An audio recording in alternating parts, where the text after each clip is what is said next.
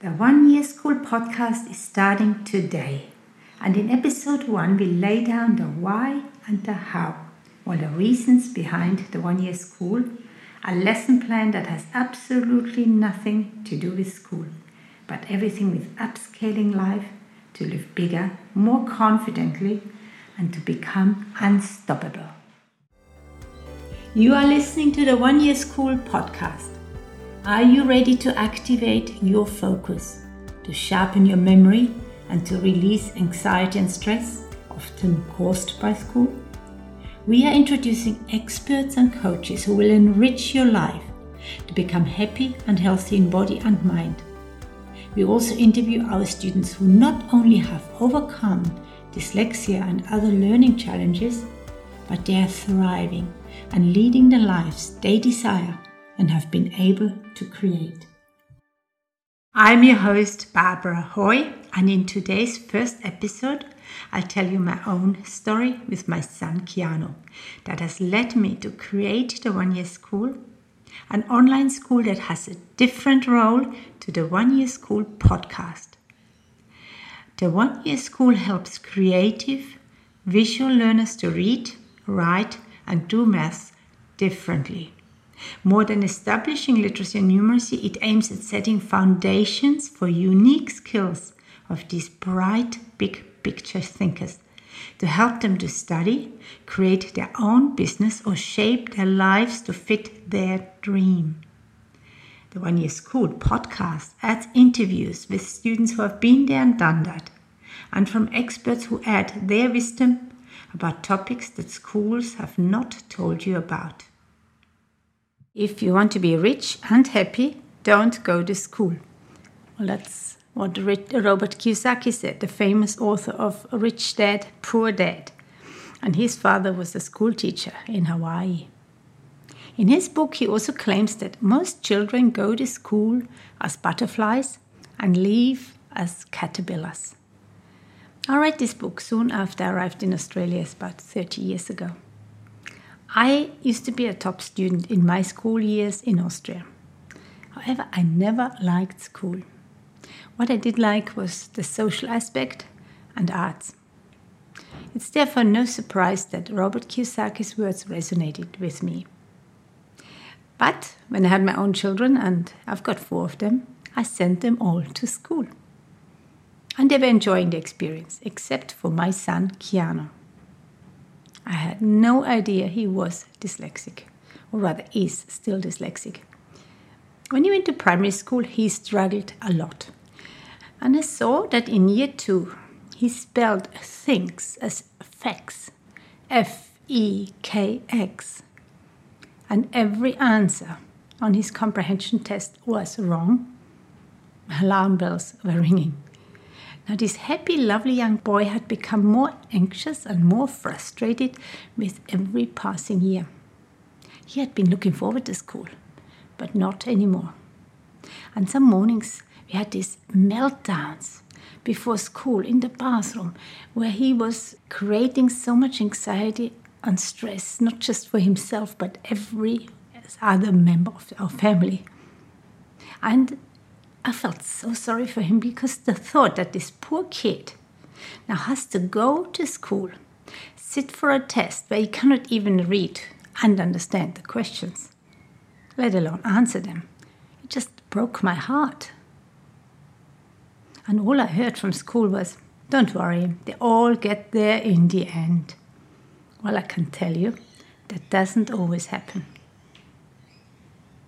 Once, when I asked him what he wanted to be when he grows up, he said he wants to be a Canadian.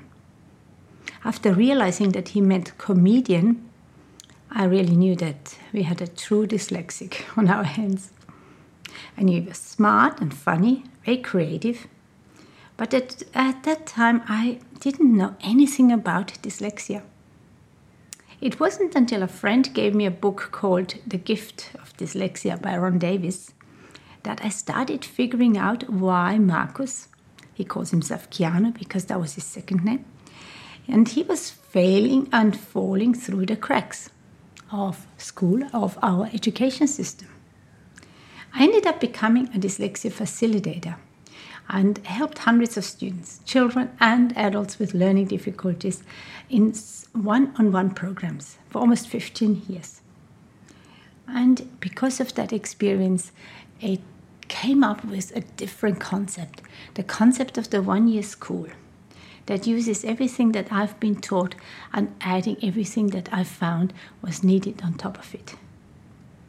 My son Keanu finished school in 2012. He had an ATAR of 96.1, and he would hate me to tell that. He would hate me to mention that.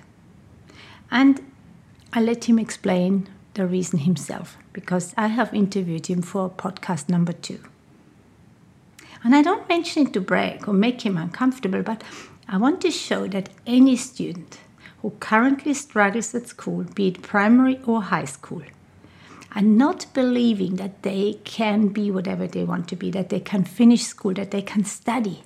Like my son ended up studying media arts and finishing uh, and, and being really successful now, uh, self employed, making videos, doing what he loves to do. And that's what I've seen with so many of my uh, former students that they finally can live their dream. They can study and they can become whatever they want to become. And that is really why I created that podcast. I want to dispel those myths, those misconceptions that are still in, in our in the public mind. The misconception that dyslexics are not academic or they're not suitable for university or that they're not bright, that they're learning disabled, or that they just reverse letters, or that they're unable to learn because they cannot concentrate.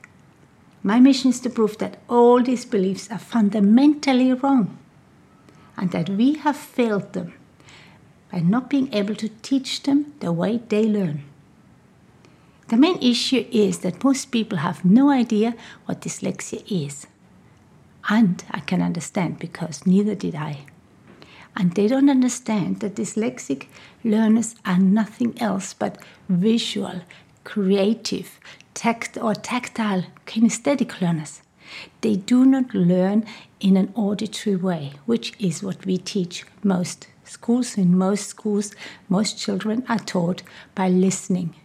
And schools are perfect for auditory learners. Well, they're not perfect, but they suit auditory learners. Let's face it, if you need to learn, or if you're learning by creatively mastering, by understanding everything, by having to create mind pictures, that is not going to be easy. And instead of feeling really the creative geniuses they are, we let them struggle and make them feel dumb. That is a big mistake because the world needs these people. They need people who think outside the box, are creative. And these are the people who are the entrepreneurs of tomorrow or of today. They're the ones who will find the solutions that our society hasn't been able to come up with because of the way we think compared to the creative solutions they can come up with. So, as a big picture thinker or visual learner, they are struggling to read because reading is often a more linear experience, a sort of more left brain experience. And they can they can read really, really well if they would be taught in a different way.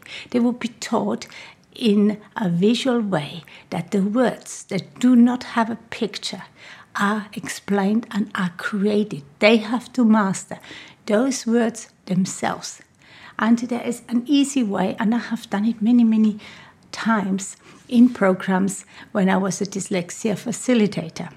And I've worked with hundreds of children and adults, and they all have come away really confident, really capable. But unfortunately, it takes a while to finish all those words because in English there are 200, about 200 words that don't have a picture. These 200 words are all these pronouns, prepositions, uh, articles like the, of, on. I mean, if I say elephant, you can make a picture, can't you? But what picture do you get when you hear the, if, by, so? But these words make up the majority of what we are reading. So if the majority of what we are reading is a guesswork, and these students have uh, not really been able to deeply understand or deeply make pictures of, of that. It is really, really difficult. So, these 200 words, in order to finish that, it has become a part of the one year school to filter that into people's lives. And in the podcast, apart from explaining more about dyslexia, helping people along with every aspect of it that we can think of, we would like to also introduce experts. Experts and coaches that will additionally bring their topic of passion across. All the things that I think we should know and we do not learn at school all the things about our mental health, our physical and emotional health, about um, a different way of doing things, a different way of staying healthy in life. This is where these experts are going to bring in their expertise or their uh, knowledge across. And also, we on this podcast want to find out what became of those students who are now thriving and how they turned it around. How they became so successful, and they are not successful despite their dyslexia, but they are successful because of it. And that is what Ron Davis always said. We misunderstand it when we say, oh, they did turn their luck around and they have been um, successful despite all the struggles. Well, these struggles are their gifts and they make them successful.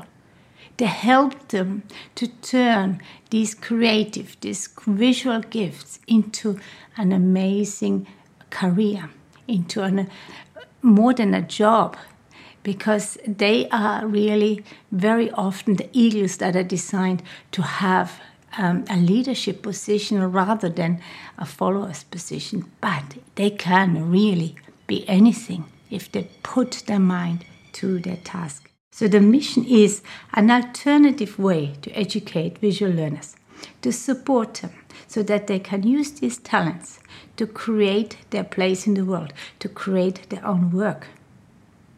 So we are not just establishing literacy and numeracy, we want to also set foundations so that they can bring all their talents into this world. So our mission is more and more butterflies leaving school with resilience to persevere, even if they fail more often, to think rather than memorize, to become rich and happy, to believe in their brilliance, because confidence will come and their confidence will grow when they have proven to themselves that they can do it. It cannot be told to them. Like at school, they cannot be told. They have to understand everything, they have to master everything, they have to go much deeper so that they are really keeping that butterfly effect. We don't need more caterpillars. Did you know that 43.7% of Australians between the ages of 15 and 74 are functionally illiterate, according to a recent OECD survey. Yes, most of them can read, but basic literacy is not enough to effectively participate in today's life. If you have to read a text several times to fully understand, you may be dyslexic. That doesn't mean you should work harder or study longer. Quite the opposite. I've created a brand new audio program entitled Focus and Read. This course will give you all the tools to focus, read, and comprehend. And the program is absolutely free.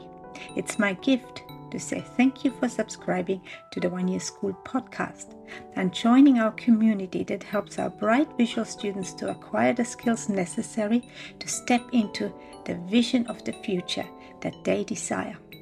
So register right now simply by visiting theoneyearschool.com. So www.theoneyearschool.com and click on Focus and Read. Unlike school, the One Year School helps you to use your own creativity to learn differently, to read without repeating, to write with confidence and upgrade literacy and numeracy.